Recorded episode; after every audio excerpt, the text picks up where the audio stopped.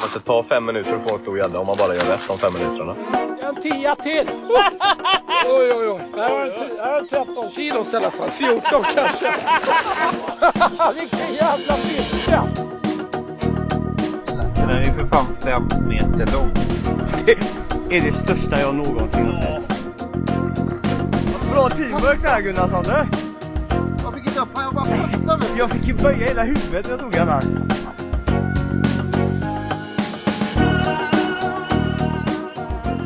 Lyssnar på Gäddpodden med Oskar Trovald och John Safaradel.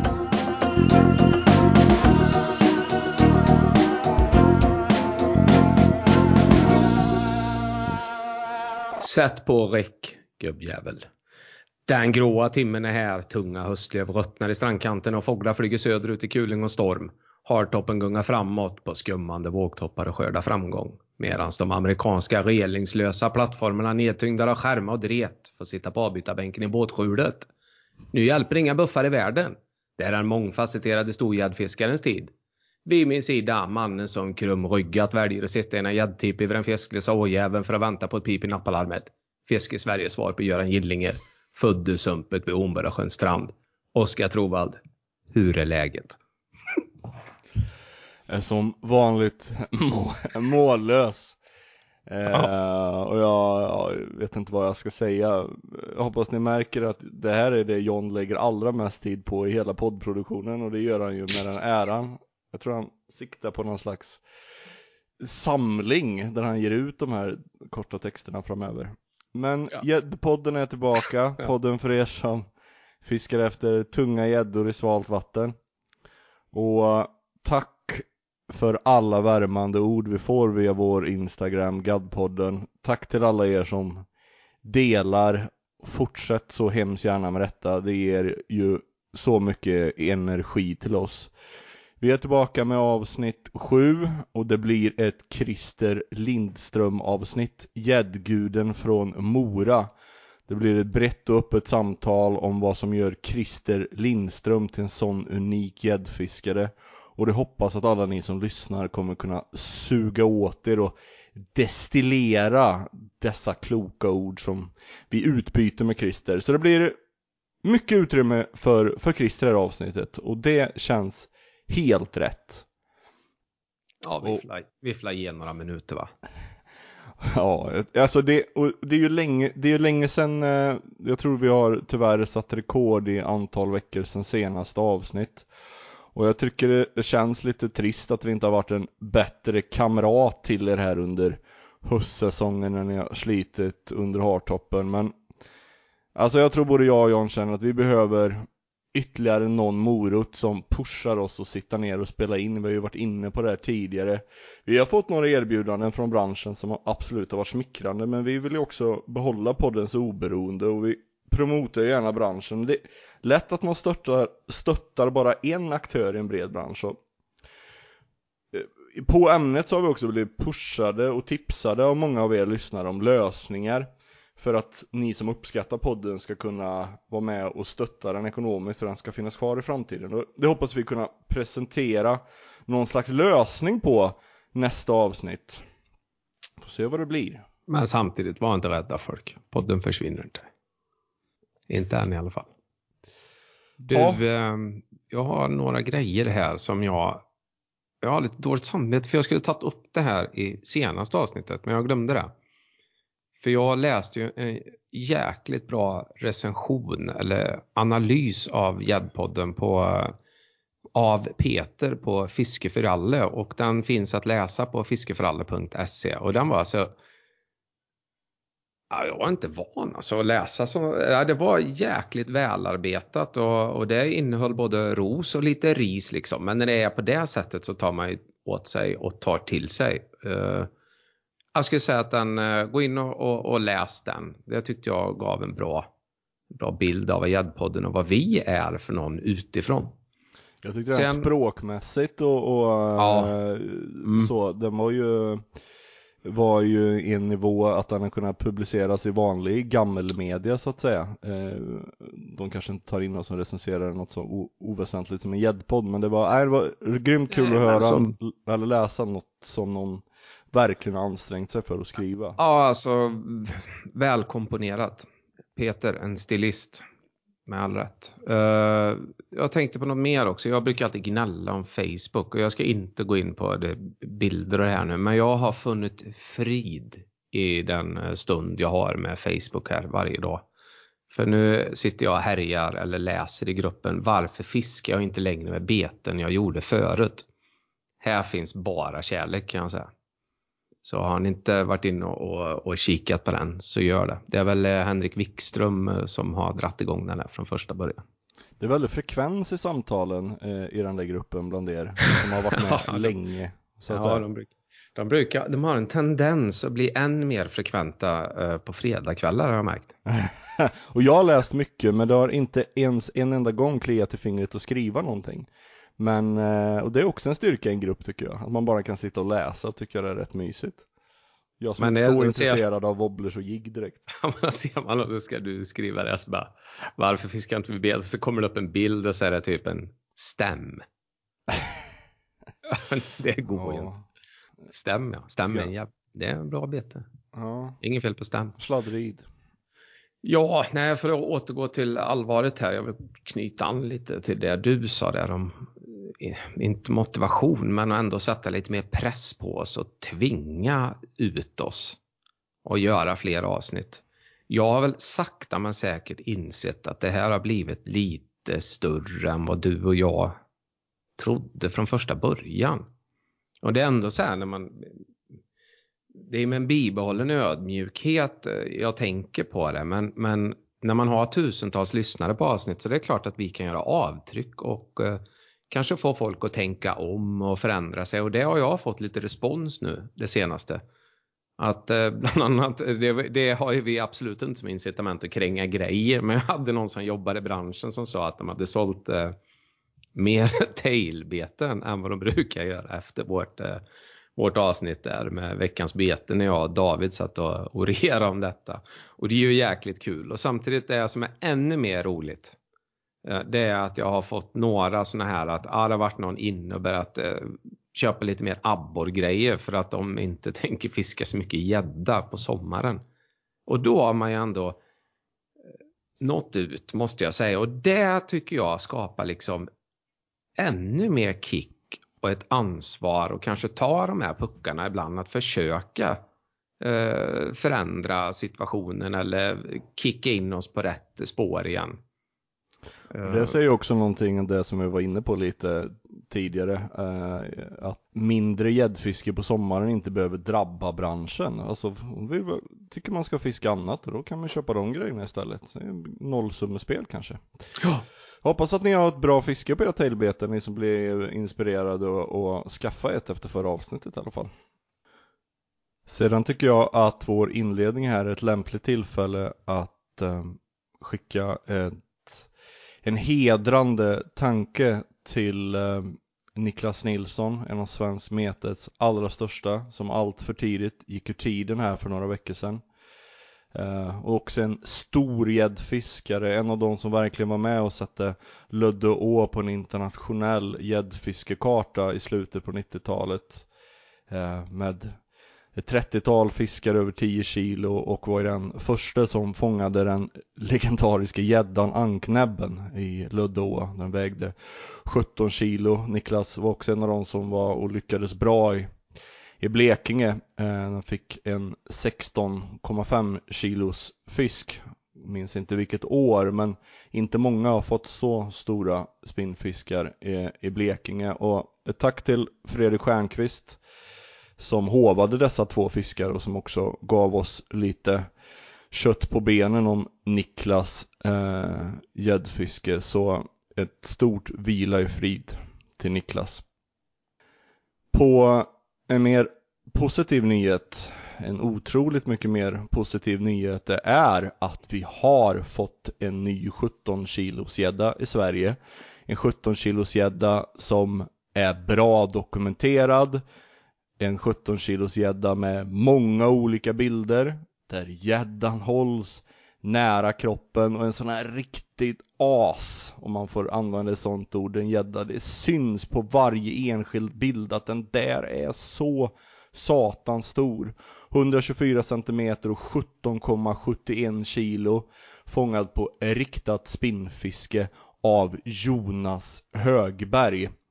Och eh, skulle nu har vi inte gått till statistikrullorna, men det är ju definitivt skulle jag vilja säga en av de tio största gäddorna Ja. någonsin i Sverige på riktat Vi satt väl där och slöp-. Mm. Slöprata lite innan och, och räkna på händer och, och, och fingrar jag på att säga. Och, ja, det är nog inom det spannet du säger där. Det är nog en topp 10-list fisk på Mm. spinn. Även ifall det är ju alltid så när vi pratar om det så dyker det alltid upp någon man får ju skilja lite där. Det är ju en del stora fiskar som har kommit som bonusfiskar.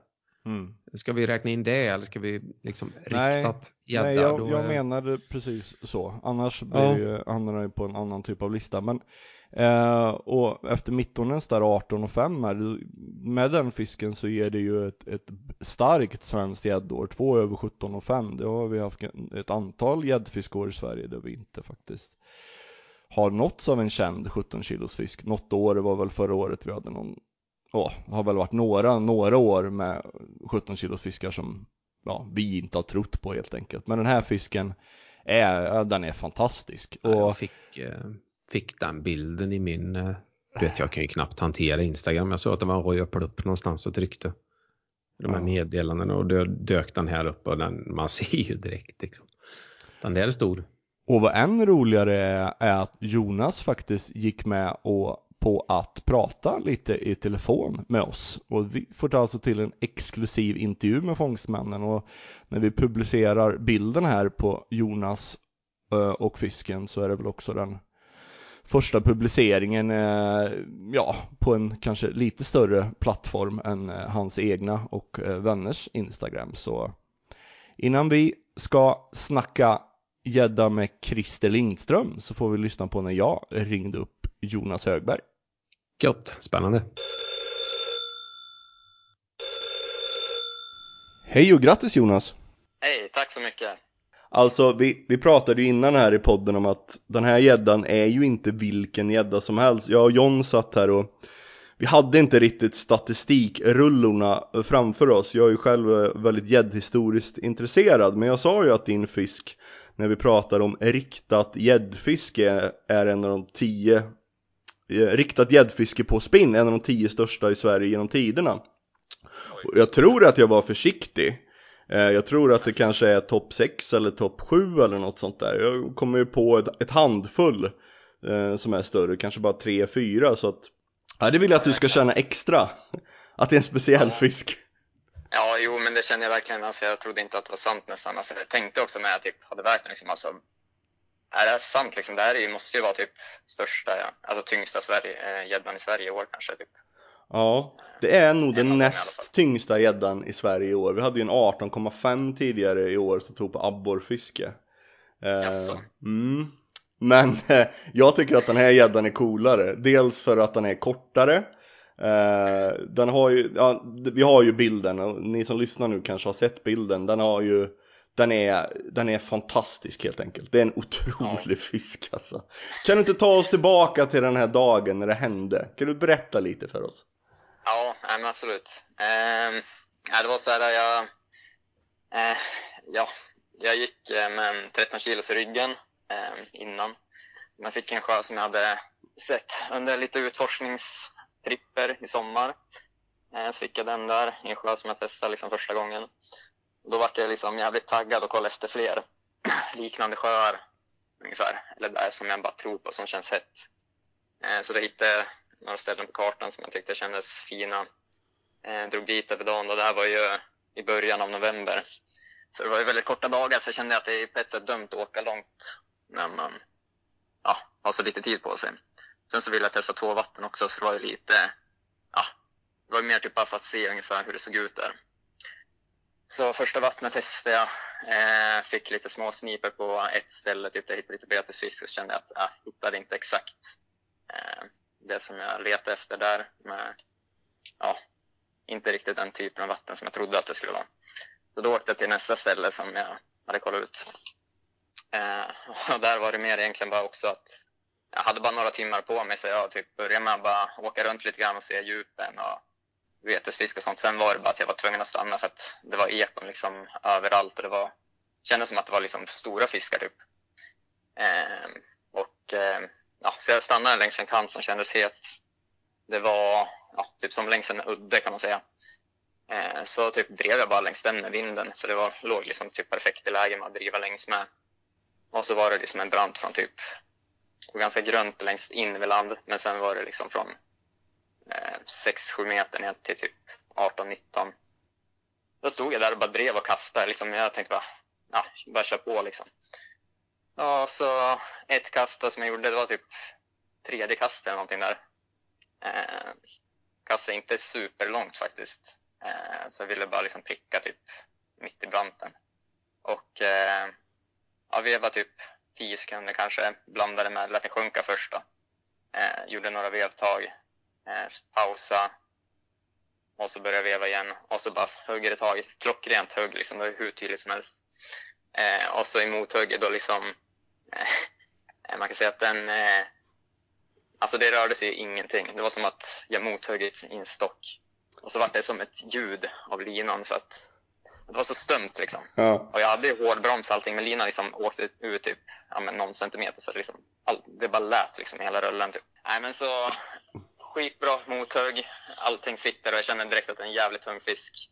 Jag sa det, jag hade ju GoPro på mig också som tyvärr fryste typ eh, innan jag fick fiska med själva ljudet. Går fortfarande. du var ensam? Ja, jag var ensam. Ja. Ehm, ja, men i alla fall så den, eh, den är bara jävligt tung. Jag säger direkt liksom, det här är en sjukt fin fisk liksom. Och den, först så kommer den bara mot båten, gör ingenting, är bara riktigt jävla tung. Sen några meter ifrån båten då, då blir det åka av, typ 10 sekunders rusning och jag har ju ganska hård broms som jag dock hade lättat på lite då, så körde jag broms med tummen också så att den liksom, ja, den hackade liksom när han drog fram. Så han drog ju där typ 10 sekunder och så vevade jag innan sakta liksom och så drog han igen, typ 10 sekunders rusning en gång till. Eh, och efter det så liksom fick jag se fisken första gången, då såg jag liksom det här är typ en 120 plus och jävligt grov så jag tänkte att nu är det ju över 13 igen liksom alla gånger. Mm. Och då vart man ju jävligt stressad. Man fick ju puls liksom. Alltså det är adrenalin. Påslag som, ja det är helt sjukt. Och sen, eh, sen så, jag skulle i hovan. Och då, alltså det är svårt när man är själv typ att, jag har en sån här BFP Monsternet hov. Den är ändå ganska tung liksom. Man ska ändå få in den under ytan samtidigt som man står med andra handen med spöet och ska få över fisken över hoven liksom. Mm. Ja, på den där längden och liksom grov så är det svårt att liksom få in fisken till hoven. Så den la sig mer över hoven kan man säga först. Eh, och jag kände bara, nej det går inte, jag måste låta den gå igen. Så att då fick han göra en extra rusning. Och jag tänkte bara, nej låt inte det här vara, alltså att jag tappar fisken nu på grund av Mm. det där. Men eh, ja, 30 sekunder senare fick jag in den igen och då kunde jag hova den. Eh, ja, alltså jag förstod inte att den var så där stor när jag hovade den. Men jag förstod att det var typ 14-15. Det var det jag tänkte. Hur kändes det när du lyfte upp själva hoven ur vattnet? Eller lyfte du upp själva fisken ur hoven? Eller hur fick du liksom? Nej, jag lyfte inte själva fisken. Jag tänkte att eh, ja, men när jag fick den på 13 så har man känt att eh, de börjar bli ganska tunga liksom. Mm. Och då tyckte jag det kändes bättre att lyfta med hoven. Mm. Eh, så jag lyfte in hela fisken i hoven. Det var ju då jag fattade att den här är hur tung som helst. Alltså, jag fick, alltså det var ju svårt att få upp den, båten. Jag fick ju typ så här böja mig bakåt och liksom dra den över relingen typ. Mm. Så det var, då fattar man liksom att det här, det här är PB alla gånger. Eh, men så så jag började med vägan direkt. Och så liksom vågen klev upp på liksom 19. Och jag liksom fattade inte liksom, jag trodde det var något fel på, på Mm. vågen. Så, men den stannade på 19,11 första gången, så vägde jag igen. Stannade på 18,99. Eh, och så vägde jag en tredje gång också. Lät fisken ligga och vila i vattnet mellan eh, den här gången också. Så vart det 18,99 igen. Så det var den vikten jag tog och så minus hoven då, utan skaft. Mm. Och då blev det 1771. Ja, stämmer. Och jag förstår att du var, alltså du var skeptisk inför vikten just för att den var så hiskeligt hög. Och det är ju någonting som många har upplevt när man väl kommer i kontakt med en sån där fisk. Ja, precis. Nej, vet fan, alltså man tror inte liksom 17, nästan 18 Alltså Mm. man kan inte riktigt föreställa sig att man ska få en sån fisk. Man tänker typ, ja men 15 någonting, alltså det känns rimligt om det kommer sån där grov och hyfsat lång fisk. En sak som vi har pratat väldigt mycket om i den här podden är ju eh, frontning av fiskar och fiskar som dyker upp på sociala medier som påstås väga det ena och det andra och som hålls ut på relativt obehindrat ofta på raka armar. Vad, nu har vi en person med oss som har haft ett monster i knät. Alltså hur kändes den? Hur otympligt var det? Hur, hade det funnits en möjlighet att fronta den där rakt in i din GoPro? Nej, alltså jag tänkte ju, jag ville ju typ göra det men alltså det gick inte. Det typ, det var lite som med 13 kilo sen också, den gick ju ändå att hålla i och lyfta hyfsat men det var ju tung så det var ju mer typ som en, ja det var skönast att hålla den i knä typ ungefär, så i famnen. Det var ju samma med den här, den här var det ju bara typ famn som gällde i princip. Och utöver själva vikten liksom, hur uppfattar du själva otympligheten eller vad man säger? Att, att kunna Alltså det, det är ju väl bevittnat av människor som fångat fiskar i de här storlekarna att det liksom Visst den är tung men också att om du försöker hålla ut den så blir den så tung både i huvudet och änden att den liksom, det går inte att få någon balans i fisken. Nej, alltså det var, det var jättesvårt faktiskt att hantera den sådär när man skulle ta bilder. Det var, ja, alltså det var en helt annan fisk än vad man är van vid liksom. Det, det var svårt. jag fick ju, jag har ju någon sån här mer frontningsbild också. Eh, men det gick inte liksom göra en normal frontningsbild tyckte jag så bra. Det var så jävla tungt att hålla i. Man kunde liksom, man fick ta hjälp med benet lite grann och skjutsa Mm. upp den. Och så typ, ja, orkade man hålla typ några sekunder, sen var det liksom bara ner i knät igen. För de bilderna vi har fått, där ligger fisken i knät, visst är det så? Ja, de flesta frekvenserna är att den ligger i knät. Och vi är otroligt tacksamma för den här bilden. Vi tycker det är en Dels att vi får, får låna den men också att den är just Fisken är hållen i knät. Det är så otroligt värdigt för en sån här stor fisk och Även om bildkvaliteten är inte den bästa, den är ju fångad från, från GoPro-film som du berättar för mig Så är det ändå Ja. ett otroligt alltså, värdigt dokument av en fisk som lever för alltid. Våran David Lundqvist här, vår vän och legendarisk svensk gäddfiskare, han brukar ofta säga det att en fisk över 16 den glöms rätt fort men en fisk över 17 den lever för alltid för det är så sällsynt med en fisk över 17 och du inser det här nu Jonas, jag, vet inte, och jag hoppas inte att det bidrar något smolk men att du kommer antagligen aldrig få uppleva det här igen, har du, har du förstått det? Ja, jo, jag vet. Jag är medveten om den faktan. Nej, men eh, jag vet inte. Hoppet finns ju ändå att man kan ju komma upp där igen. Alltså antingen återfångst eller att eh, man hittar liksom, man kanske hittat eh, rätt typ av vatten som håller sådana fiskar. Dock så är det ju, som du säger, det är ju en sjukt ovanlig fisk, liksom 124, alltså en sån liksom absolut typ toppkondis. Alltså det, är- det är så ovanligt. Alltså det är inte ovanligt med den längden på fiskar egentligen, men Nej. att den ska väga så mycket är ju, det är ovanligt. Helt klart. Ja, en sagolik fisk och vad säger vi Alltså du var ju inne på att du hade haft bra fiske, vad skulle du beskriva själv? Vad är det som har gjort dig till en framgångs, extra framgångsrik gäddfiskare just i höst? Ja, eh, just i höst är det väl nog att eh, jag har lagt tiden och typ, ja, jag gick egentligen all in på gädda. Jag brukar på hösten fiska lite abborre också. Men eh, nej, nu i höst var jag faktiskt bara sugen på gädda. Jag kände inget sug efter abborre egentligen alls nästan. Eh, så det var väl efter det som jag började köra bara gädda och eh, hela sommaren, hela våren har jag bara kört, ja hela året egentligen har handlat om gädda mest. Och eh, jag har ju varit ute jättemycket och utforskat vatten och kollat kartor och åkt runt. Jag älskar ju liksom testa nya vatten. Tycker det, även om man eh, ja, även om man inte får något stort liksom så är det, eller om man får en fin fisk som inte är skitstor men ändå bra så är det ändå, ja, det är den här ovissheten att man inte riktigt vet hur vattnet är. Så det är liksom spännande när det kliver på en bra fisk. Att man får mer den här pulsen igen. Är man på ställen man har fiskat tidigare mycket så man är kanske mer beredd ungefär på vad man ska få. Så att det tycker jag är riktigt kul. Så att eh, är mycket resor i sommar, både ensam och med min flickvän faktiskt också. Hängt med och tältat och grejer. Eh, så det är väl mycket där som jag sett lite olika typer av vatten och eh, ja, även på en sån resa som jag upptäckte ett vatten som jag testade nu i höst och där fick jag på 13. Mm. Så det är väl det jag skulle säga, att man lagt mycket tid. Och det ligger också i huvudlinjerna av den här podden som vi apar mot våra eh, lyssnare avsnitt efter avsnitt att sökandet efter vatten, sluta följa John, leta själv, det finns pärlor och det här är ju ja, men ett ypperligt exempel på det. Eh, Ska vi säga någonting, våra lyssnare och jag tror många som intresserar sig för spinnfiske överhuvudtaget är ju väldigt intresserade av det här med bete. Jag har ju alltid en passus att den här fisken prickade ju rätt på rätt plats i rätt sjö vid rätt tid kanske hade den tagit något annat bete men vad, vad var det för bete som den här fisken valde att ta?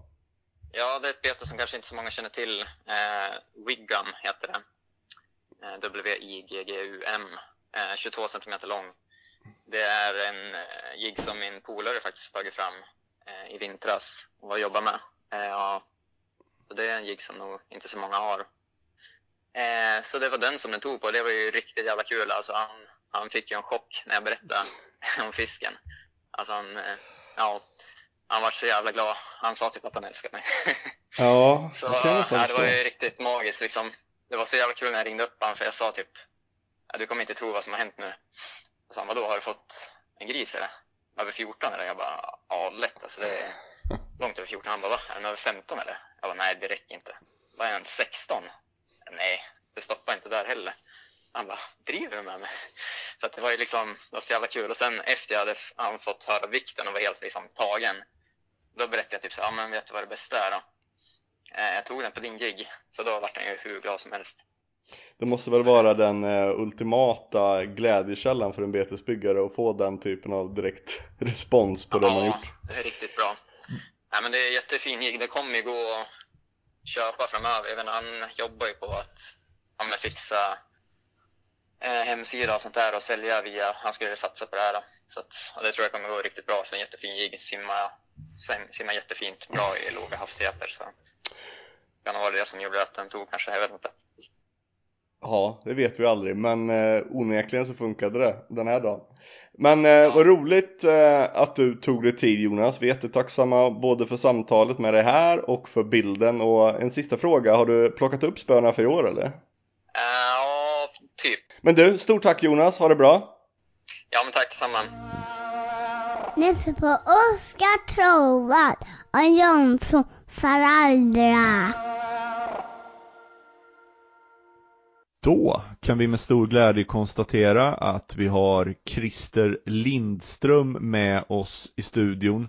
Liksom förra avsnittet så har vi en av de senaste 30 årens absolut största svenska gäddfiskare och ser vi till de 10 senaste åren så har vi nog kanske Sveriges okrönte gäddkung med oss. En person med en nästan till sanslös samling 13 kilos fiskar, 20 stycken med fyra fiskar över 15 kilo varav samtliga väger över 16 kilo och med ett personbästa på 1767 kilo och utöver, utöver det en otroligt mångsidig sk- svensk gäddfiskare. Välkommen Christer! Tack så mycket. Kul att vara med. Ja, jag sitter ju här nu med min vän då, Christer Lindström. Eh, jag har funderat på en grej. Kommer du ihåg när vi träffades första gången? eller? Inte exakt, men eh, det var ju på den gamla goda eh, akademitiden någon gång. Ni gick ju året före mig. Eh, Men någon gång i samband med det, det måste ju varit 2000 kanske? Grejen var att häromdagen när jag funderade på det här så bara, ja, men jag träffade Christer i butiken när du jobbade i sportfiskebutiken på Sporting. Men det var det inte. Det var tidigare va?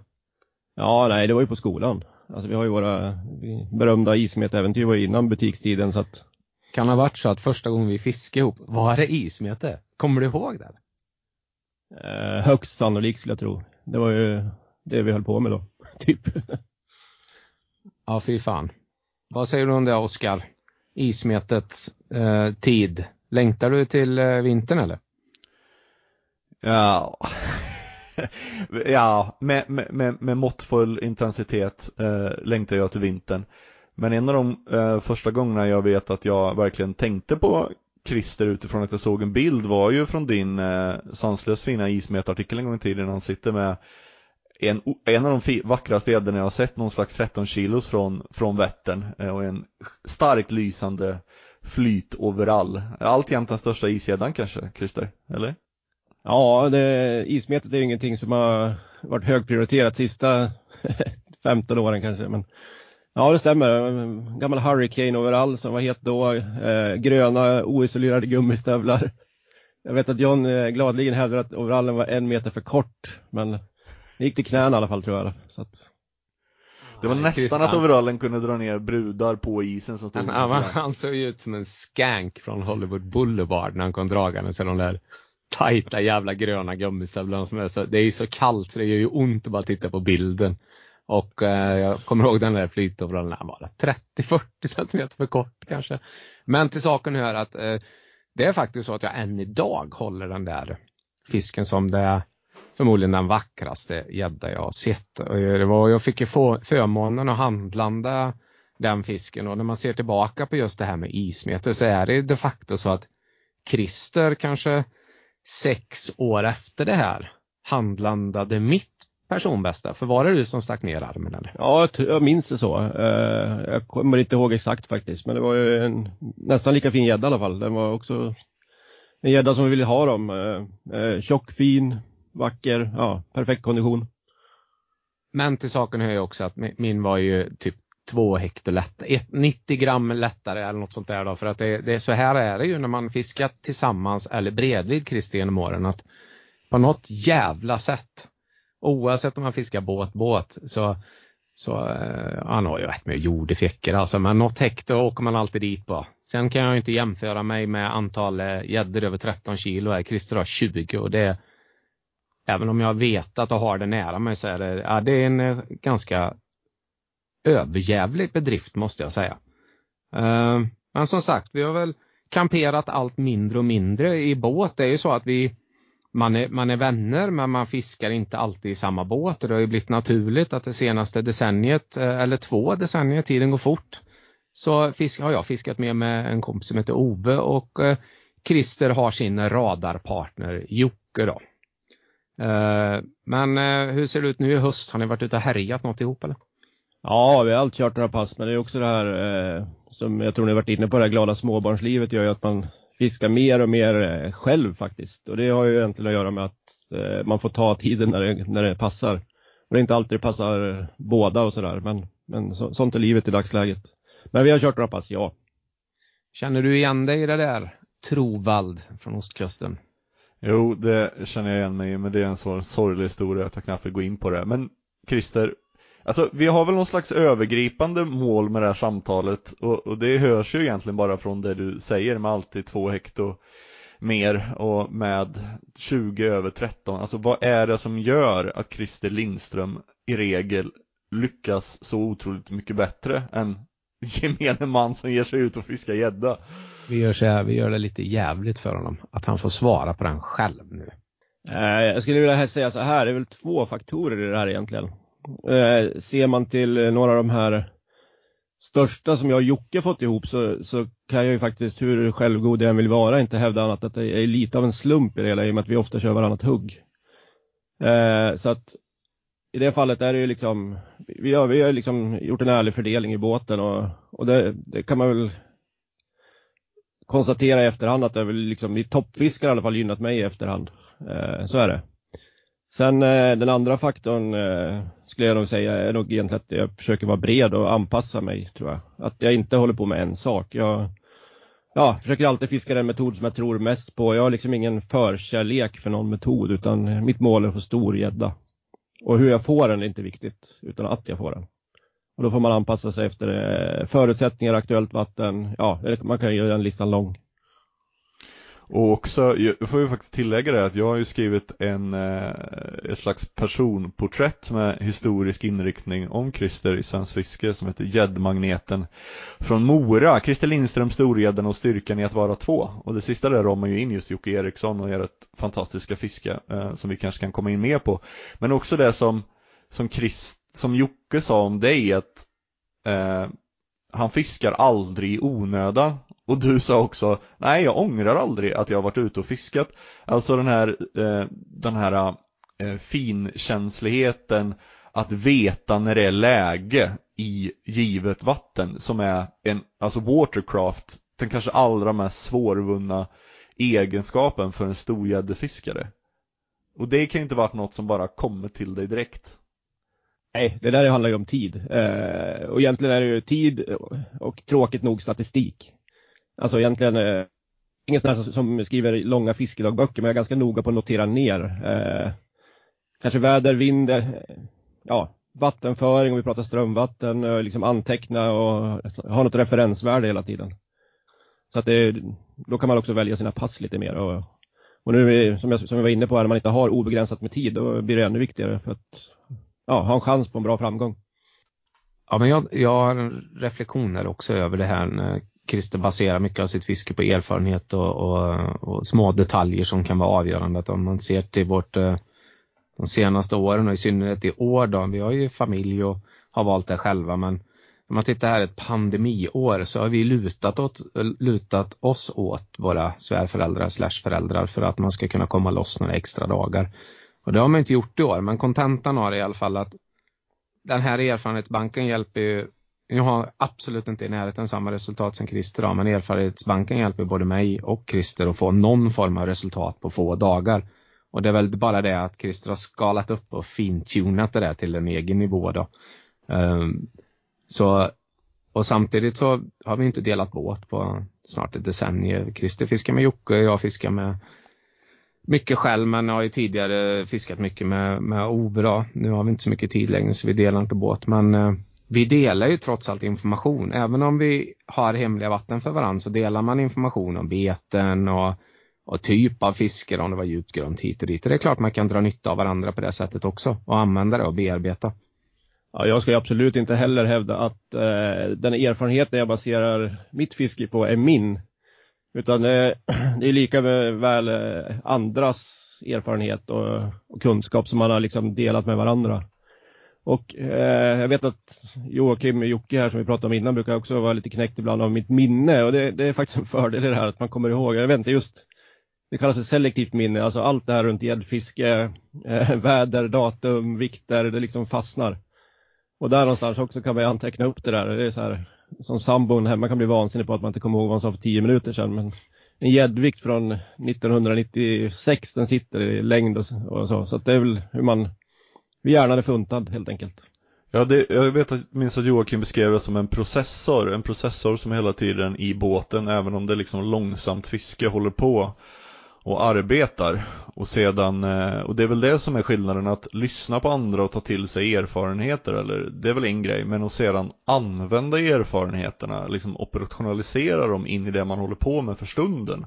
Och göra nya val under en fiskedag beroende på att processorn bearbetar och omarbetar informationen. Det är ju en egenskap som jag tror att i stort sett varenda svensk gäddfiskare saknar. Eh, inte minst då om man pratar på den, på den nivån som, som, som Christer eh, besitter. Och en grej som jag minns att Joakim sa, eh, en hel del av dina stora fiskar kommer ju från flötestrolling och från, eh, från vanlig plasttrolling så att säga. Men just att han menar att det är ditt ganska, din ganska grundmurande inställning om att vi ligger kvar. Vi är rätt, vi ligger kvar vi flyttar oss inte.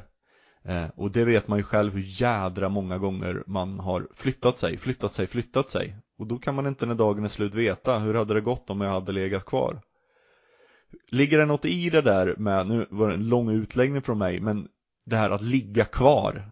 Är det någonting som har gett utdelning över ditt, över dina många år som storgäddfiskare? Ja, det, det, det här är nästan som religion, en tro här. Alltså man, man har ju valt en plats, dels kanske utifrån eh, erfarenhet och så vidare, och man vet att, att den är bra. Alltså den är potentiellt bra för målet om man nu pratar riktigt stor gädda. Och jag, om man går tillbaks på eh, ja, sjukt många gäddfisketimmar, det, det, jag kan knappt komma ihåg ett tillfälle där det här vad ska man säga, flyttandet och liksom hattandet har lönat sig. Utan det är liksom, vi har valt det här stället nu, nu kör vi på det. Eh, och framförallt i bekanta vatten. Eh, testar man ett nytt vatten såklart, då får, det är en annan sak. Då får man ju liksom, då börjar man ju från noll. Men på, på kända stråk, kända områden oavsett vatten så eh, då fiskar jag få platser och det är för att jag, jag tror, jag vet att de är bra, jag tror på dem liksom. Jag kan faktiskt inflika det här med ett färskt exempel. Eh, vi delar ju som sagt vissa vatten. Eh, och vissa vatten delar vi inte, men i våras eh, av en slump fiskar vi samma arena kan vi nöja oss med att säga. Jag väljer en del, Christer väljer en annan del. Det är vårfiske och eh, förmiddag brukar alltid vara bra, det är 10-11 och jag får lite fler fiskar, jag får en 10 10 2 va? 10 1. Ja, en 10 ja. ja. Jag ringer Christer och liksom, ja men jag, jag fick en bra nu och sen eh, då kan man ju tänka att normalt sett så skulle kanske någon bli lite småstressad när någon får både fler och större. Men i det här fallet så vet jag ändå att du ligger kvar i ditt område för att du gillar den platsen. Och nog fan så får man det här sem- eller samtalet någon, någon timme senare. Du fått den på 11 och 8 tror jag. Ja, Drake. 11,625 apropå minnen. Så. Ja, ett, en jävla drake. 100... Ja, den var lång. 126. Så det var en sån här, ja, en holländsk drömgädda, en eh, för mig ganska klen fisk. Men eh, ja, den var, den var lång i alla fall och vägde över måttet.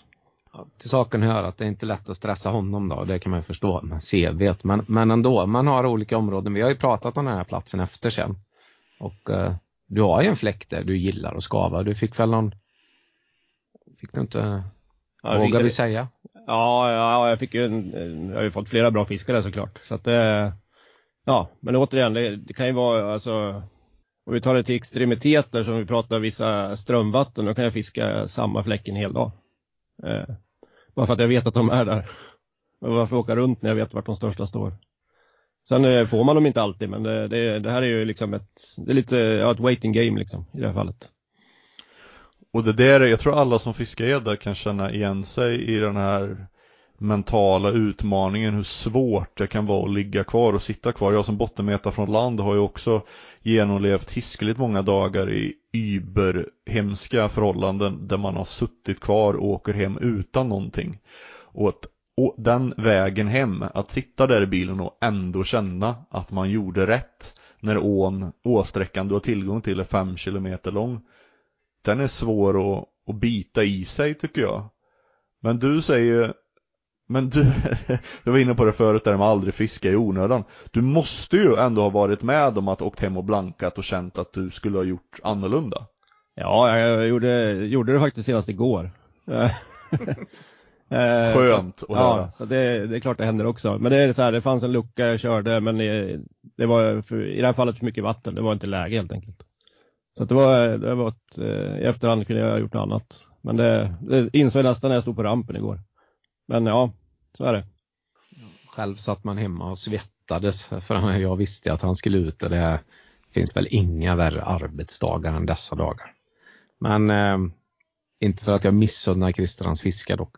Jag tänkte mer på det här eh, nu när vi pratade om erfarenheterna och den mentala biten. att Man måste ha pannben och alltihopa. Eh, för mig är ju den mångfacetterade gäddfiskaren eh, i pole position om man ska se till om man skulle titta på storlek och mängd stora fiskar man får. Eh, det är inte så vanligt längre ändå. Det är inte så många nya Christer Lindström som dyker upp som behärskar alla metoder och verkligen baserar det på säsong och, och, och platser. Nu är det ju mycket, mycket spinn egentligen där ute om man tittar på den breda massan. Vad tänker du själv om eh, framgång? Drar du fördel av att kunna eh, genom åren av, att nyttja alla metoder liksom? Ja, självklart. Eh, det är ju så som du säger. Alltså, det är lite hur trenderna styr och jag förstår ju att, att man tittar på ja, framgångsrika produktioner och det är ju nästan bara spinn och det är det kommersiella fisket vi ser idag.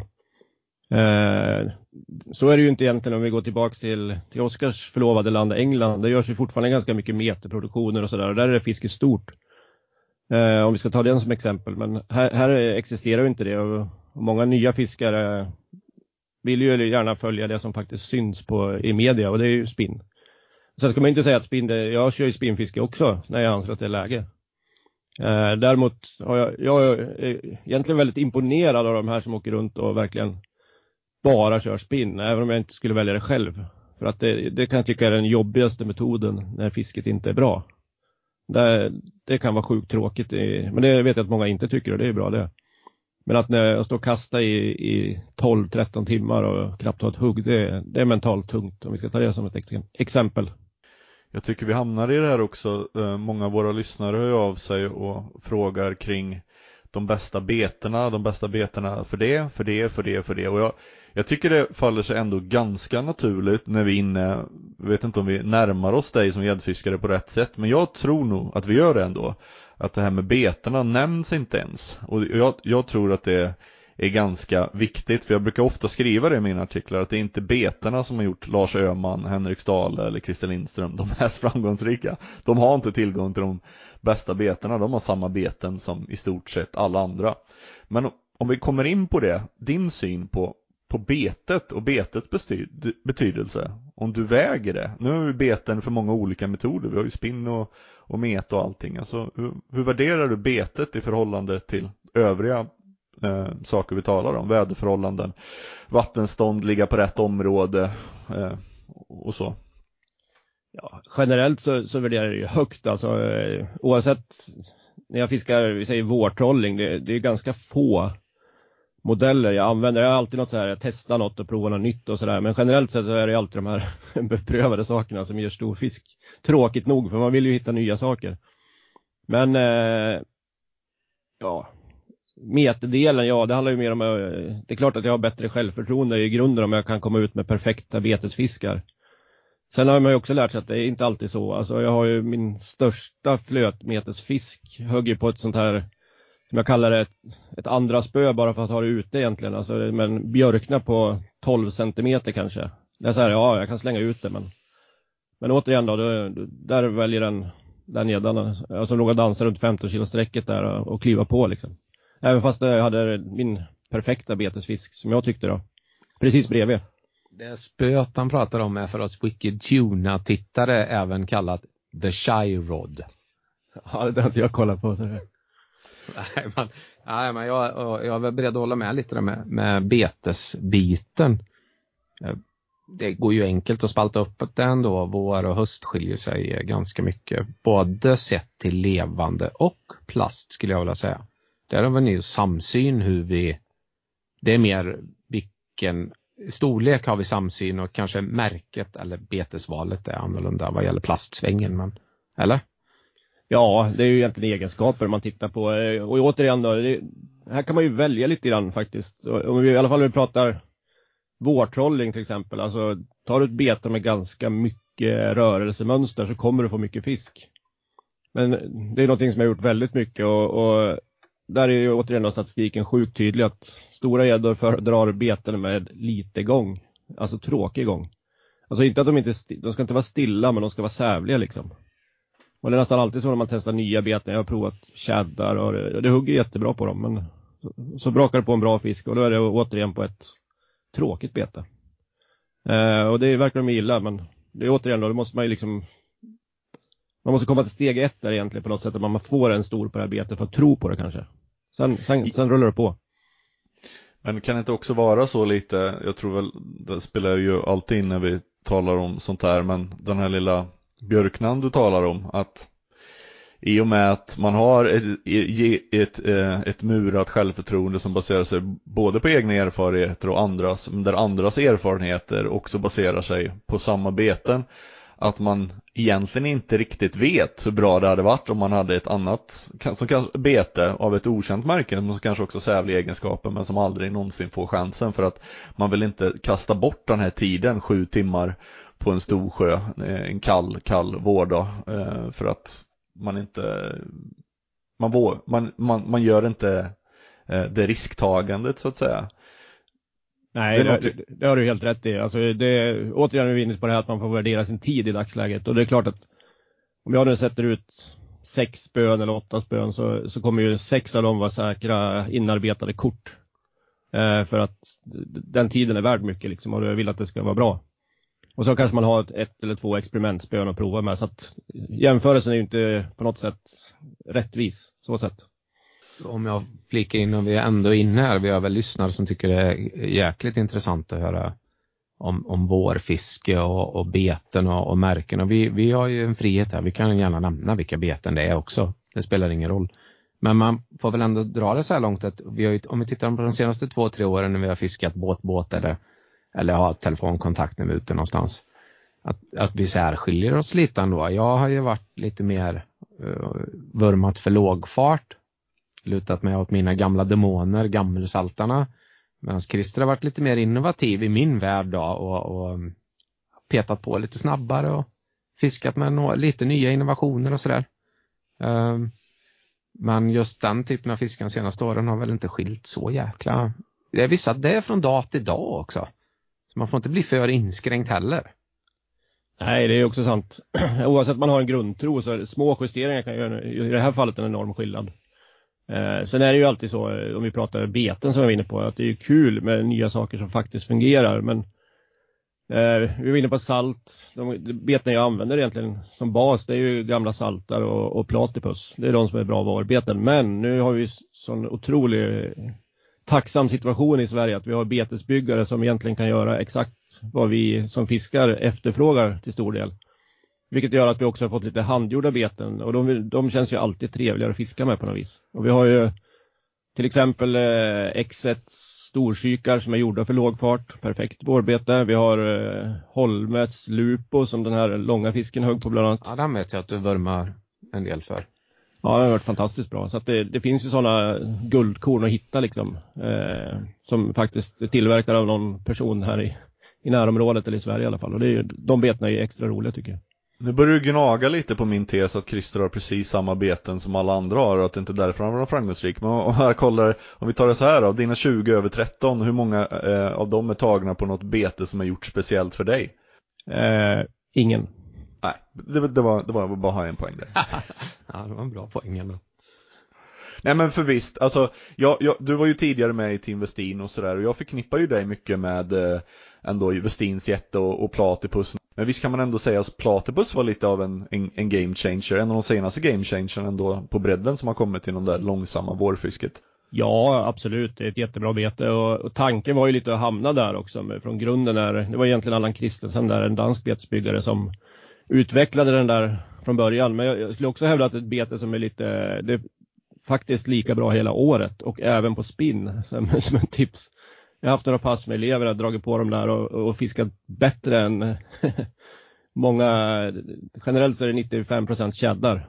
Eh, men helt plötsligt börjar hugga jättebra på en spinnfiskad wobbler också. Så det, är, det är ett mm. väldigt framgångsrikt bete, mångsidigt eh, och, och, så vidare. Så det, det, har man ju klart lyckats med, det är inget annat att säga om det. Och jag, och jag får väl krypa till korset här nu då som är en eh, gammelsalt och storsykfiskande människa. Det tog ju en eller två säsonger, sen fick jag liksom vika mig och börja använda platypus också. När Christer eh, fiskade ifrån mig några gånger. Så, så ja, det är inte lätt alltså att vara gammal och old school. Det som också är bra med det är att de här som John pratar om, gamla saltarna, det är ju mer eller mindre en investering att köpa. så att eh, man har inte blivit lika desperat i jakten efter dem som man var ett tag. Nu är jag ganska välförsedd i och med att jag kommer från butiksbranschen en gång i tiden. Så att, eh, men den jakten är inte lika aktuell. Jag har behållit guldkornen liksom. Men, men det här är lika bra så det är ett bra komplement och det finns för alla att få tag i. Om du aldrig mer hade fått köpa ett bete någonsin, hade det påverkat din glädje i att fortsätta fiska? Alltså älskar man ju fiske så älskar man ju beten, that's it. Eh, så nog skaffar jag nya grejer allt. Eh, det, det, är kul liksom. Det, det, spelar ingen roll om det är gäddfiske eller lite laxtrolling som jag också håller på med. Alltså, alltså beten i sig är ju ett nöje. Och det är samma där, man ångrar ju aldrig att man köper något. Det är bara kul. Så att det...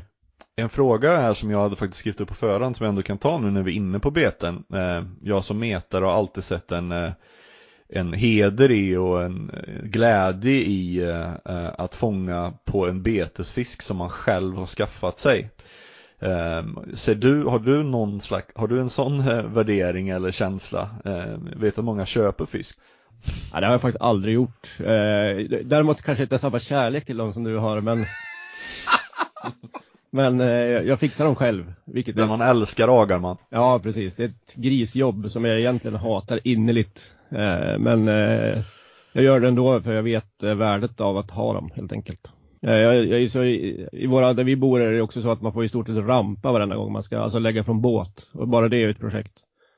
Att, och när man ser dina största gäddor eh, på naturligt bete, det är ändå så att dina topp 10 så är ju topp 6 på naturligt bete och 4 på, plast och av de här sex på naturligt bete så är det ju merparten eh, naturliga beten med hög profil, alltså braxen och, och björkna. Är det också ett medvetet val eller har det varit vad du har haft tillgång till?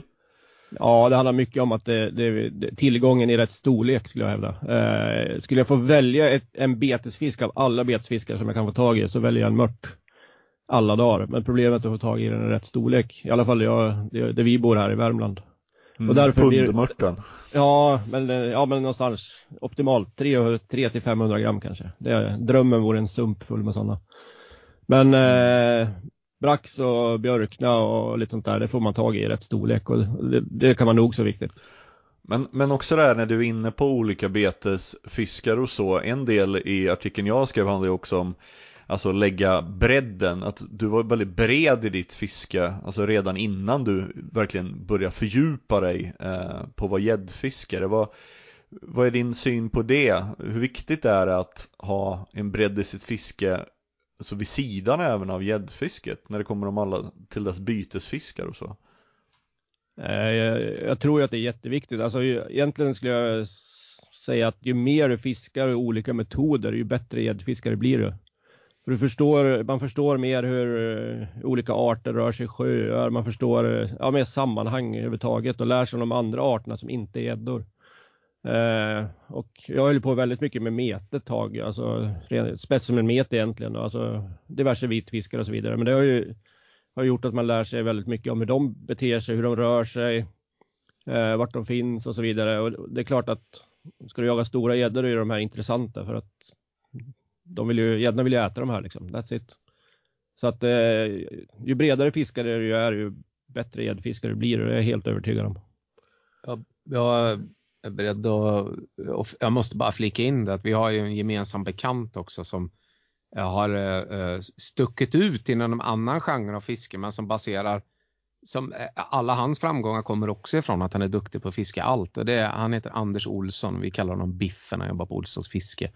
Eh, han är i särklass den skickligaste trollingfiskaren i svensk trollinghistoria efter blankfisk då.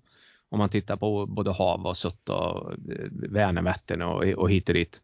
Han för en ganska anonym tillvaro men, men eh, han fiskar ju allt. Ja, det är samma där. Han är superbred. Han kan allt. Liksom. Han är duktig gäddfiskare också. Han metar. Jag vet inte hur mycket han gör idag, men han har gjort det. Han kan det. Han förstår. Eh, så, samma sak där. Eh, bredd ger spets kan man säga. Och det, man kan ju också via detta upptäcka ganska enkla sammanhang. Jag hade ju en god vän som var en jävel på att fånga betesfisk. han eh, fiskade i en, i en marina och fick eh, alltså, stor och bra fisk och det. Sen han skulle ge sig ut och fiska gädda så var han helt, ja, jag tror han skulle hålla med mig, ganska värdelös. Men då bara frågade han om tip, eh, ett tips från mig. Så, ja men det där stället där du får alla de här ridarna och mörtarna, har du provat att meta gädda där? Nej, jag har inte gjort. Så skickade han in liksom helt helt hemsk tackel med liksom 200 gram sänke och en levande mört på botten där och så fick han en på 10, var det 10-2 eller någonting efter en halvtimme. Alltså ofta behöver, alltså om man bara, om man hittar var man hittar betesfisken eh, under kalla tider inte minst så brukar det ju faktiskt man ha en bra jävla genväg till gäddorna också i, i vissa fall. Ja men så är det ju. Alltså, det är ju det är ju inte bara vitfiskarna vi pratar om med stora vatten med, med, som vi är nu är mitt i en siklöjelek egentligen. Det är klart att stora gäddor eh, i området har lärt sig att den här tiden ska jag flytta mig till det här området. Här ska jag vara liksom, för här finns maten gratis. Och jag tror inte heller man ska egentligen stirra sig blind alltid på att det ska vara stor betesfisk, för det är ganska ointressant för stora gäddor, snarare att det är lättillgängligt. Med detta sagt, eh, just att det behöver inte vara stor betesfisk man letar upp. Men jag vidhåller fortfarande att ett så stort bete presenterat i närheten är hetare än att försöka imitera en 15 cm siklöja. Är vi, skil, är, våra, är, är, finns det meningsskiljs... Äh, men, håller du med mig där eller känner du att det... Ja, det handlar nog i så fall tror jag lite grann om att kanske sticka ut ur den här liksom eh, enorma mängden eh, mat som ser exakt likadan ut. Och då blir det nog intressant för en gädda som generellt faktiskt är en ganska opportunistisk fisk så, så kanske man i alla fall behöver sticka ut för att överhuvudtaget uppmärksammas. Att skicka ner en, ja, en 12 cm siklöja i ett siklöjestim och, och tro att den stora gäddan ska hugga just din. Möjligtvis med att den kanske ser konstig ut, men då är det nog bättre, som du säger John, att försöka gå ut ur mängden. Men jag tänkte säga det, så, för Metar är det en väldigt central fråga. Alltså, är det inte till och med att ni nämner den här i eran ismeterfilm, du och Fredén, eller om ni har en undervattenskamera? Jag har ju sett det här i alla fall, en undervattenskamera i, i, vid ismeter som är rätt ner från håret i ett stort jävla sarvstim.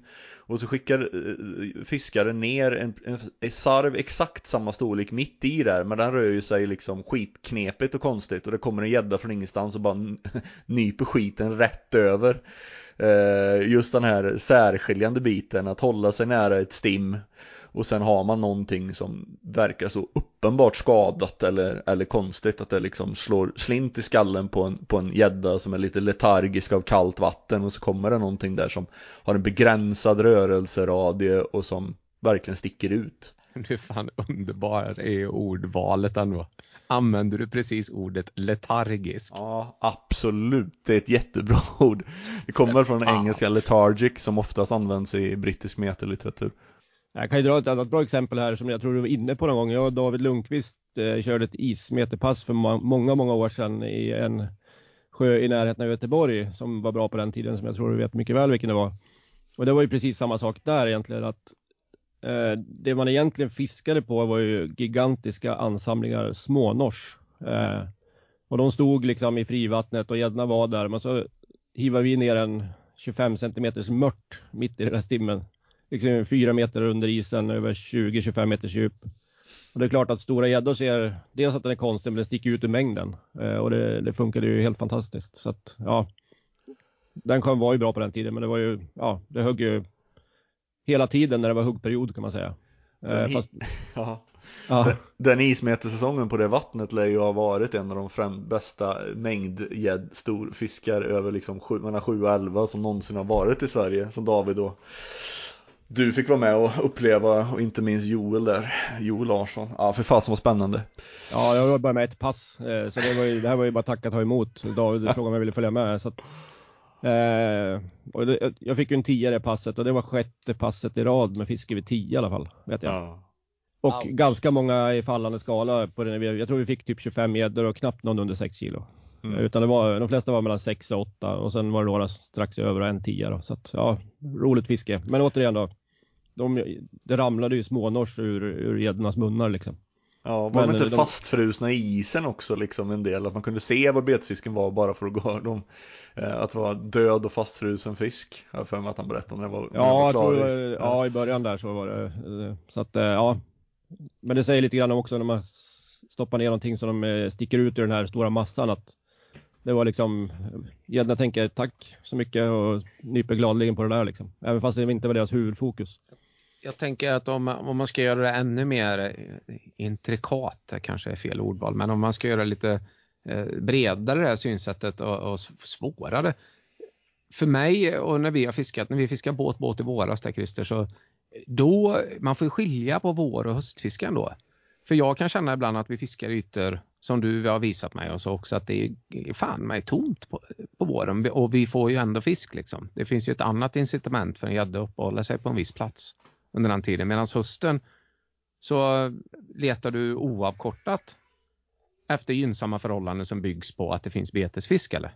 Vad, håller du med om det resonemanget eller? Ja, till, ja, det kan man säga. För hösten är ju mer alltså rent ätande fisk. De jagar liksom. De behöver äta upp sig. De behöver liksom bygga inför den kalla säsongen. Och sen äter ju såklart, som vi nyss pratade om, de äter på vintern med.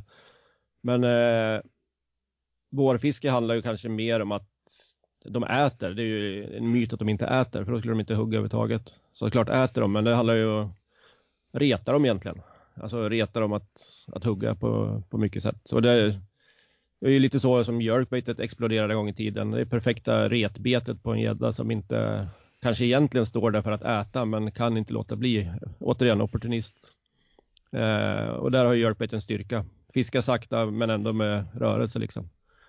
Så att eh, ja, vårgädda och höstgädda är två olika saker. Men, men man får liksom återigen anpassa metod, hastighet, eh, vart du fiskar betet, eh, hur djupt och så vidare och så vidare. Så att det, ja, Medan eh, hösten, hösten kan man ju mer kanske, ja, mer aggressiv gång. Alltså det, det, gäddorna är aktivare, helt klart. Så är det. Och när vi är inne på höst och vår så kan man ju lugnt konstatera att du behärskar båda. Jag, jag som du gillar ju det här med statistik och så. När vi hade din, sitter och kollar på din topp 10 som vi hade med i Svensk Fiske så var det ju så slående för mig när jag tittade att på din topp 10 där om man bara, eh, där den minsta fisken på topp 10 vägde 13,65 då. Att samtliga fiskar är från april eller oktober och att fiskarna från april är från första halvan av april och fiskarna från oktober är från andra halvan av oktober om man ska hårdra det, någon sticker ut emellan där. Men det är, det är ju ett väldigt, eh, väldigt tydligt facit eh, som säkert säger om en del om såklart när du har satt in dina insatser. Men eh, kan du säga någonting om det? Det känns som du har tydliga fokuseringar i tid och återkommande från år till år. Ja, men det är ju de perioderna där det är lättast att fånga en stor gädda. That's it. Eh, vårens styrka är att mycket fisk samlar sig, eh, kanske beroende på vart du fiskar, men de, de, ska, de har ett gemensamt mål och rör sig mot en gemensam arena egentligen för lek, så att fisken samlar ihop sig på ett sätt. Och likadant kan det faktiskt ske på hösten, men då handlar det mer om att äta.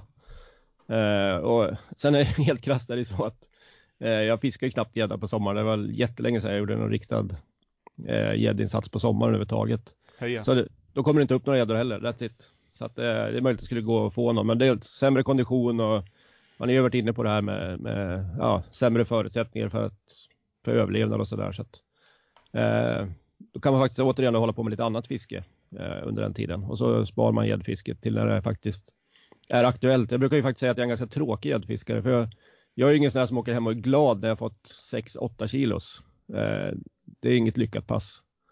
Eh, och det kan, kan låta jättedrygt och svårt för någon att förstå, men det, det är liksom inte målsättningen. Eh, det kan vara kul fiske, men det är absolut inte målsättningen. Är du inte nöjd med en 100 centimeter? Eh, nej. Eh, nej, men det, man får ju se det liksom. Man, man, blir lite. Det här handlar ju inte på något sätt om att, att, att trycka ner någon annan, utan om man fiskar gädda aktivt i ja, 25 år så, så har man ju fått sin beskärda del av de där fiskarna och det är ju inte det jag siktar på liksom.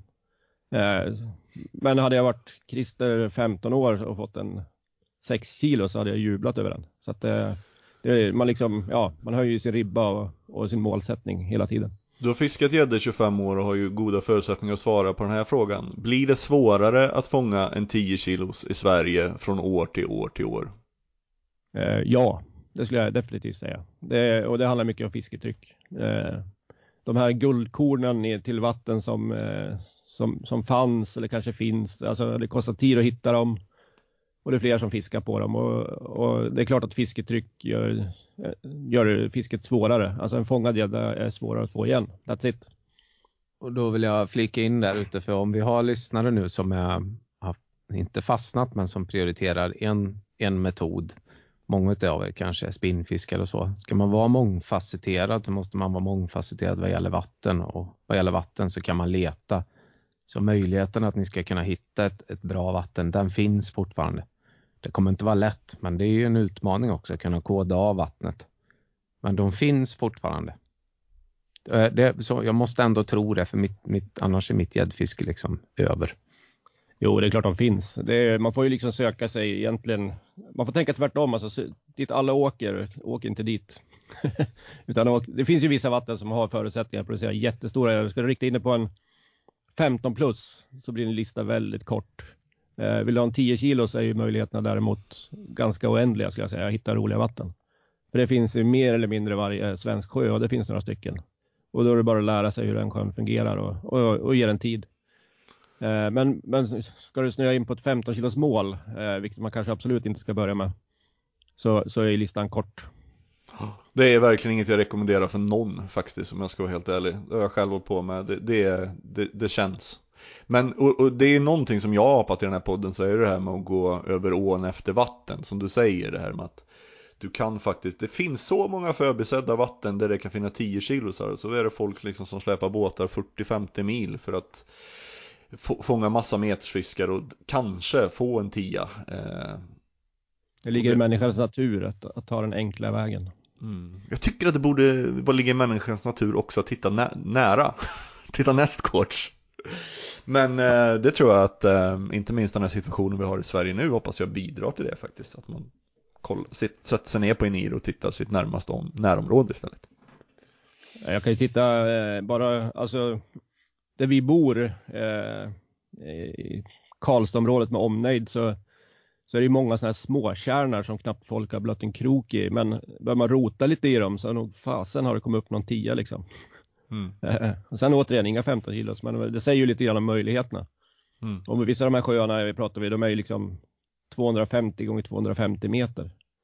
Ni Eh, som har erfarenheten av Sörtjärn, ni vet ju. Ja, det var Ni ett som bodde unikum. i närheten. Ja. Sådana Det finns ju en, säkert eh, fler, såklart. Kan, Ja, det var ju en, en, eh, en chock lite, men ändå så jävla befriande måste jag säga. Jag hade ju förmånen att se Daniel Jonassons 16 kilos från lilla Sörtjärn.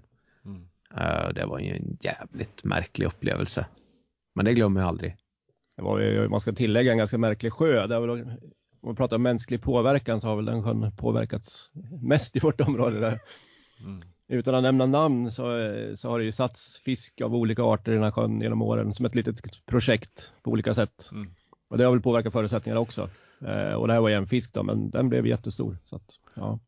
Och det fanns ju fler 10 kilosar i den där sjön. Han skrev ju en jätteintressant, jag, jag skrev ju om det här när Ismeter kom till byn, jag intervjuade Johnny en del också i Svensk Fiske för något år sedan. Eh, där man ändå kunde konstatera ett x antal individer över 10 och dessutom i den här sjön så fanns ju den här artsammansättningen så om ni väl finner den någonstans, se för guds till och inte släpa dit massa mört. Det fanns abborre, ruda, sutare, gädda, hade funnits regnbåge innan. Det var förbjudet att fiska med mört och sen så kom det dit mört och sen var det massa mört och sen blev det massa smågäddor och inga storgäddor kvar längre. Eh, likadant i det här. Det finns många sådana exempel. Så hittar ni den kombinationen så var rädd om den kombinationen. Släpa inte dit annan fisk. Snälla.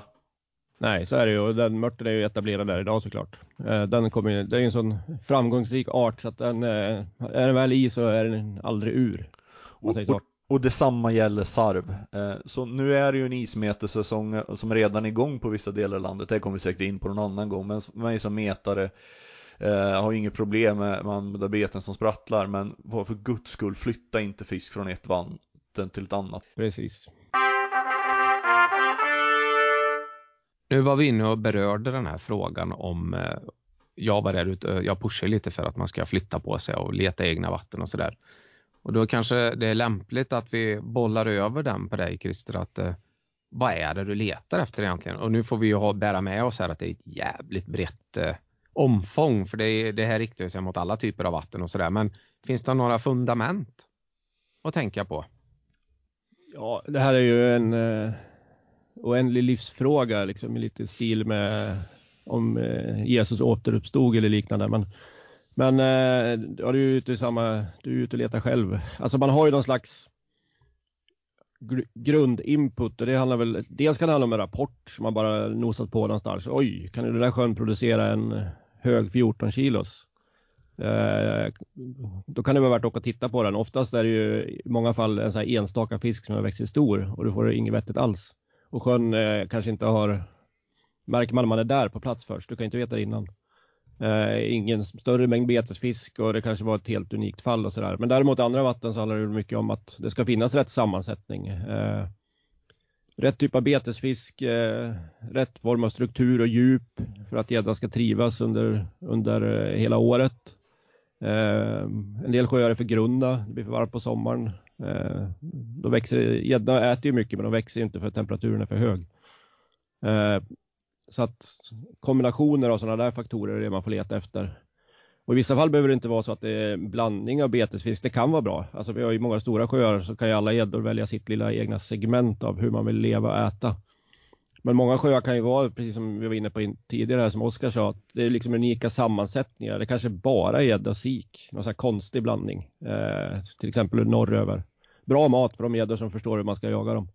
Och de växer sig jättestora. Och så får man ju, även om man inte får en stor, så kan man ju titta på fiskarna såklart man får. Mm. Eh, eh, vet, jag och Joakim här, vi var testade Nysjö förra hösten. Och sa till oss själva och åkte hem så det är sällan vi varit så imponerade av 4 till 6 kilos gäddor i hur de är byggda. Vilket gör också att man tänker att den här sjön har potential. Eh, får, jag, får man liksom, ja, ganska mycket fisk och ja, man ser att konditionen på de här är, det, det är inte optimalt liksom. Då kanske man inte åker tillbaks. Men det här är en sån här sjö som definitivt ligger kvar på listan för helt naturligt vatten men gäddorna är byggda som ja, crossfit-byggare typ liksom. De är, de är perfekta på något sätt i formen liksom. Grova, breda, ja. Och även fast vi inte fick någon stor så liksom så, så är den kvar på listan om man säger så. Den är inte stryken på något sätt, snarare tvärtom. Så att så får man leta lite grann. Ja, när man ser din, dina facit och så, så jag ser ju dig som en stor vattenfiskare snarare än en små vattenfiskare. Är det speciellt, är det framförallt större vatten du letar efter? Det är svårare att kanske upptäcka något nytt då, eller hur ser du på det? Ja, fast å andra sidan är stora vatten eh, stora också, som vi säger.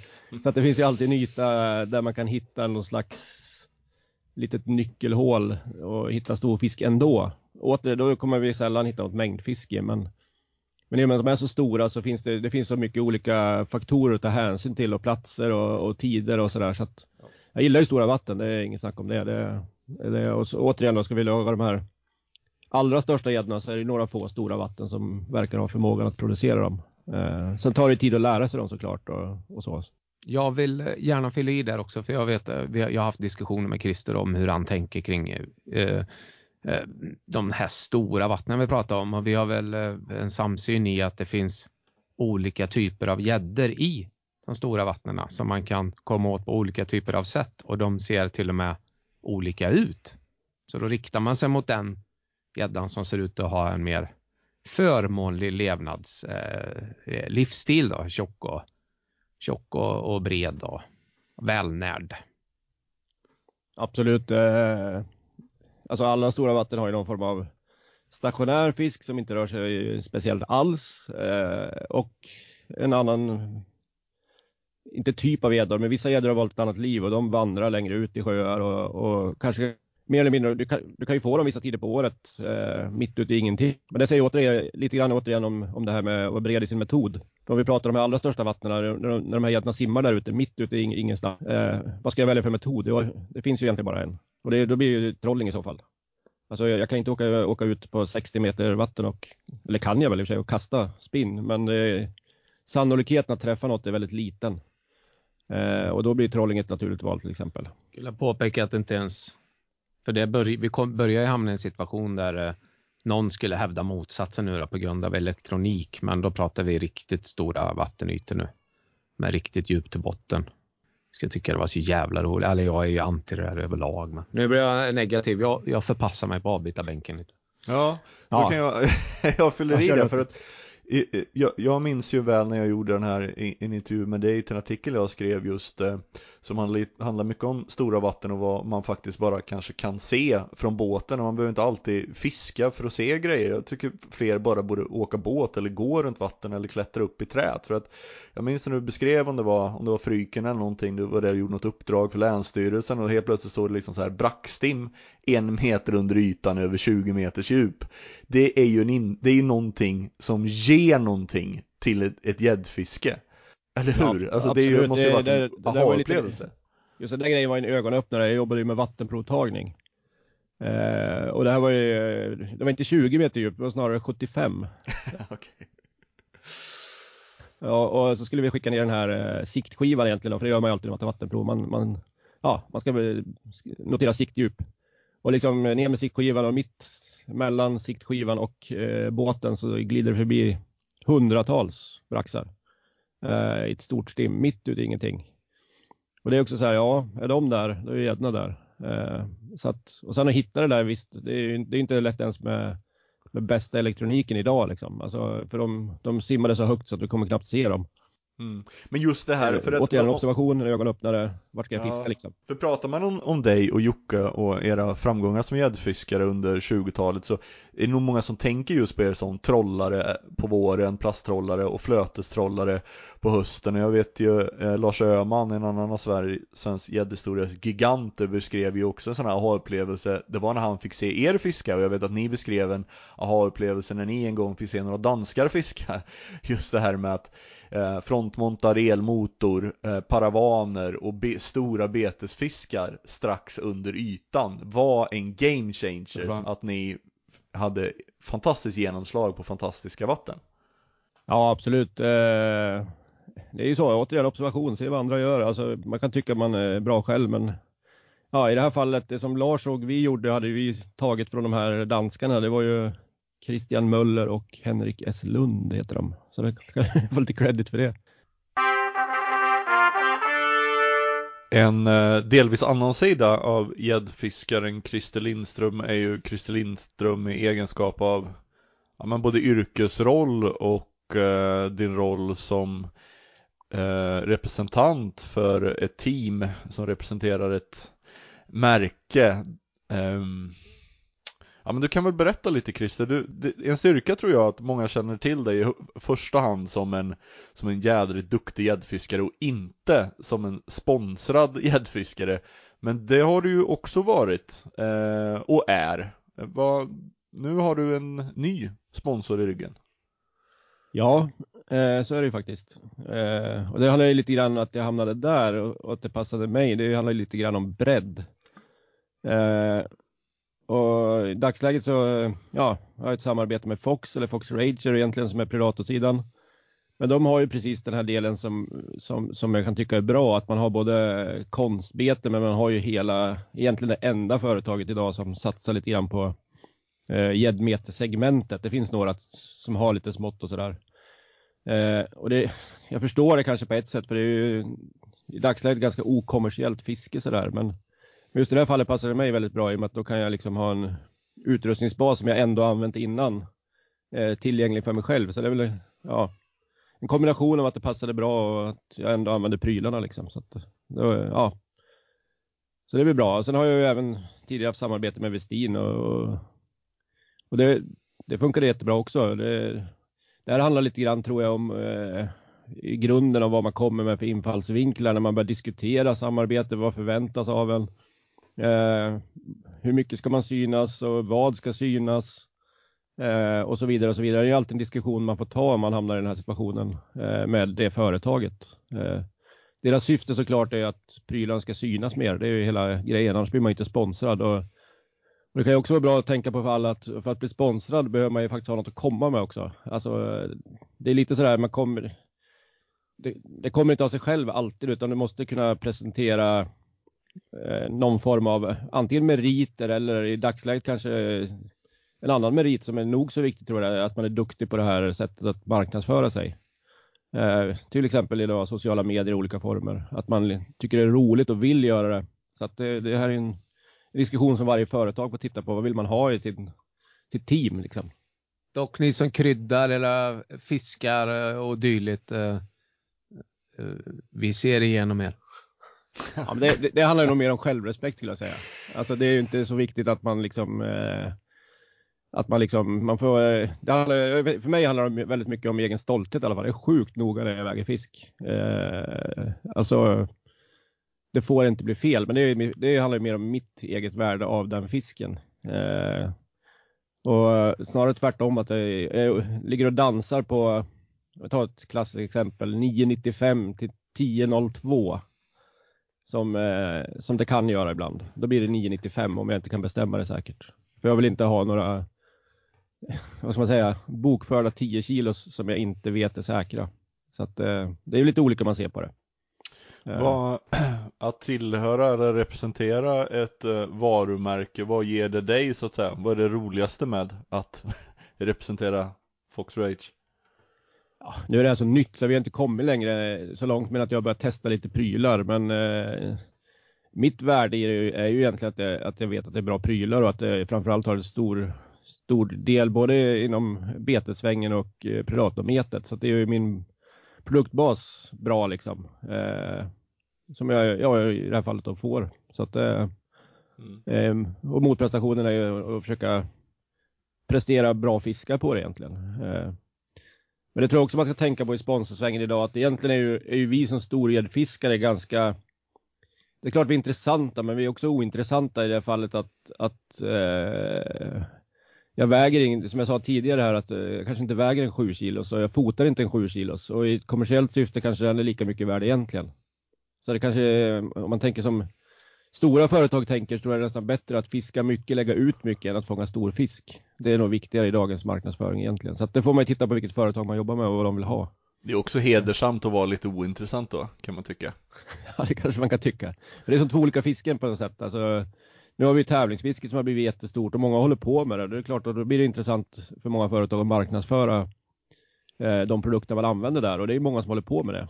Eh, och det, det, ska man ju komma ihåg i, i det här fallet. Och där är det ju inte intressant alltid med en 15 kilo, så det är ganska ointressant i det sammanhanget. Därför pratar vi kanske att en en gädda, det är ju en gädda som är 110 och jättesmal är ju lika mycket värd i tävlingssammanhang. Eftersom man går på längd.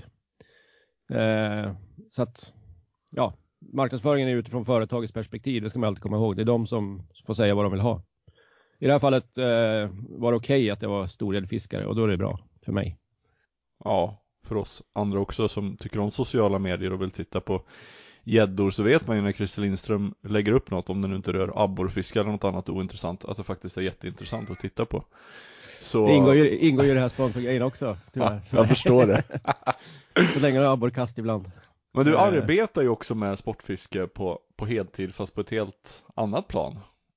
Berätta. Ja, ja det gör jag. Jag är ju lärare på Sportfiskeakademin i Forshaga och eh, det vi gör egentligen är att försöka utbilda de som ska vara en del av sportfiskebranschen framöver. Eh, så att i det här fallet som vi är inne på marknadsföring, alltså, så, så, så, är det ju viktigt att också se att det är ju inte bara stor fisk som är viktigt i det här fallet. Alltså för att göra en karriär inom sportfiske eller sånt där. Det, det är ju inte det som är intressant egentligen. Det är mer du som person och vad du är duktig på och sådär.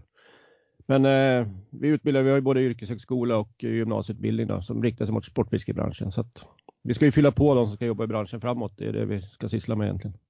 Det verkar vara ett otroligt roligt jobb. Ja, ibland är det vanligt lärarjobb, men det är också mycket praktiskt fiske såklart ute på sjön. Så att eh, det är klart, jag gillar att vara ute liksom. Och jag gillar att vara ute med eleverna också. Försöker det, lära dem och förhoppningsvis hitta lite fisk och ibland stor fisk och sådär. Men det är samma där, fokus är ju inte alltid att vi bara ska få stor fisk, utan det handlar om att lära sig metoder och bli, återigen, bli bred. Mm. Eh, tänk att du ska jobba i en sportfiskebutik så är det, ju, är det ju jättebra att kunna allting. Eh, så att så går man på skolan får man prova allt, eh, inklusive mete. Så att man ska liksom kunna, man ska i alla fall ha provat allt så man vet vad man, vad man pratar om liksom. Jag måste, jag har en fråga till dig. Du behöver inte ha en tournament jersey och buff på dig? När du frontar dina bilder på Instagram då, du som är sponsrad? Eh, nej, men det är också vad man har kommit överens om. Eh, däremot skulle jag kunna ha kläderna i det här fallet från Fox då, men eh, men jag behöver absolut inte ha en tournament jersey på mig. De finns, garanterat. Ja, men det här med buffen har ju fascinerat mig. Nu har jag kommit från ämnet här. Men, äh, men jag måste ge mig chansen nu. Fan Trovad. Det här med buffen alltså. Buffen har ju gått från mig från att vara eh, en värmande när vi åker skidor. Du och jag var i Alperna ihop. Du vet när vi drunknade i puder. Buff var bra. Mm. Nu, vad fan, du vet buffen. Det är året runt. Det är buff hela jävla ansiktet. Om det så är 30 grader varmt eller 20 minus eller 10 grader varmt så är det fan mig buff. Men vi ska nog ägna ett helt avsnitt framledes i Gäddpodden om just buffen. Nu återgår vi till ämnet. Jag kan bara lägga till att buffen är väldigt bra under Ursut MPS eftersom dragkedjan har förmåga att skava. Men då eh, har man ju en svart utan tryck såklart. Mm. Billig att producera och syns bra på bilder också. Eh, Ja, men det avsnittet med buffen kommer nog inte jag vara med om, men då kanske, kanske Christer kan vara med. Ja, jag kör egen. Jag kör ja, buffpodden. Kör solo. Mm. Kan lista upp historiska buffar genom tiderna här, så att det, det kan bli bra. Tror jag alla lyssnare skulle älska. Mm. Buff. Ja, Christer och John, det har varit högt och lågt och spretat åt det ena och andra hållet som det brukar göra både när jag och John pratar och när vi har gäster här. Och jag Många vet ju vem du är sen innan som varit med länge och en del som inte varit med lika länge. För jag har många sådana lyssnare också. Har, eh, har ju fått en introduktion av dig även om den kanske inte blir en introduktion som kommer in på de mest grundläggande och enklaste sakerna för en nybörjare. Men jag hoppas att eh, var och en har kunnat få med sig några aha-upplevelser eller någonting man kan ta vidare in i sitt eget fiske om det än må vara en väldigt övergripande tanke eh, snarare än detaljer. Jag hoppas att du känner John att du eh, fick ut eh, det du ville av din vän eh, även om jag förstår att du skulle vilja få ut och skulle kunna få ut hur mycket som helst. Ja, vi skulle kunna sitta här i dagar och vi kan ju beta ner det här i någon form av eh, Eh, eh, i olika segment på säsong och beten och hit och dit. Och, men vi får ju spara lite. Vi får se det här som en eh, transparent eller någon form av översikt här. Transparent presentation av en av, eller den främsta storgäddfiskaren vi har, har haft i Sverige. Jag vill också lyfta för er som kanske är inne i gamet sedan bara något år eller två och som kanske har, är ganska smala i, i, i ert gäddfiske att eh, nej för fan den, eh, den sista storgäddfisken är inte född på det sättet. Så jag tror att alla kan hitta glädjen i att fiska olika vatten med olika metoder eh, och beten eh, och, och hitta något nytt och fräscht. Tänk långsiktigt. Jag skulle säga om jag kan fylla i det lite grann att det viktiga är att man fiskar eh, och är ute på sjön och samlar erfarenhet och timmar egentligen. Och det kan ju låta här som man är världsmästare egentligen, men både jag och John i vår resa innan och tillsammans har gjort oändligt många misstag i fisket och lärt sig av det. Så att eh, det är ju så man blir bra på någonting. Man lär sig, gör misstag, gör om det, gör bättre och så vidare. Och lyssnar på Gäddpodden. Gäddpodden. Tack Christer. Tack, tack. Det är buff hela jävla ansiktet. Det är buff hela jävla ansiktet.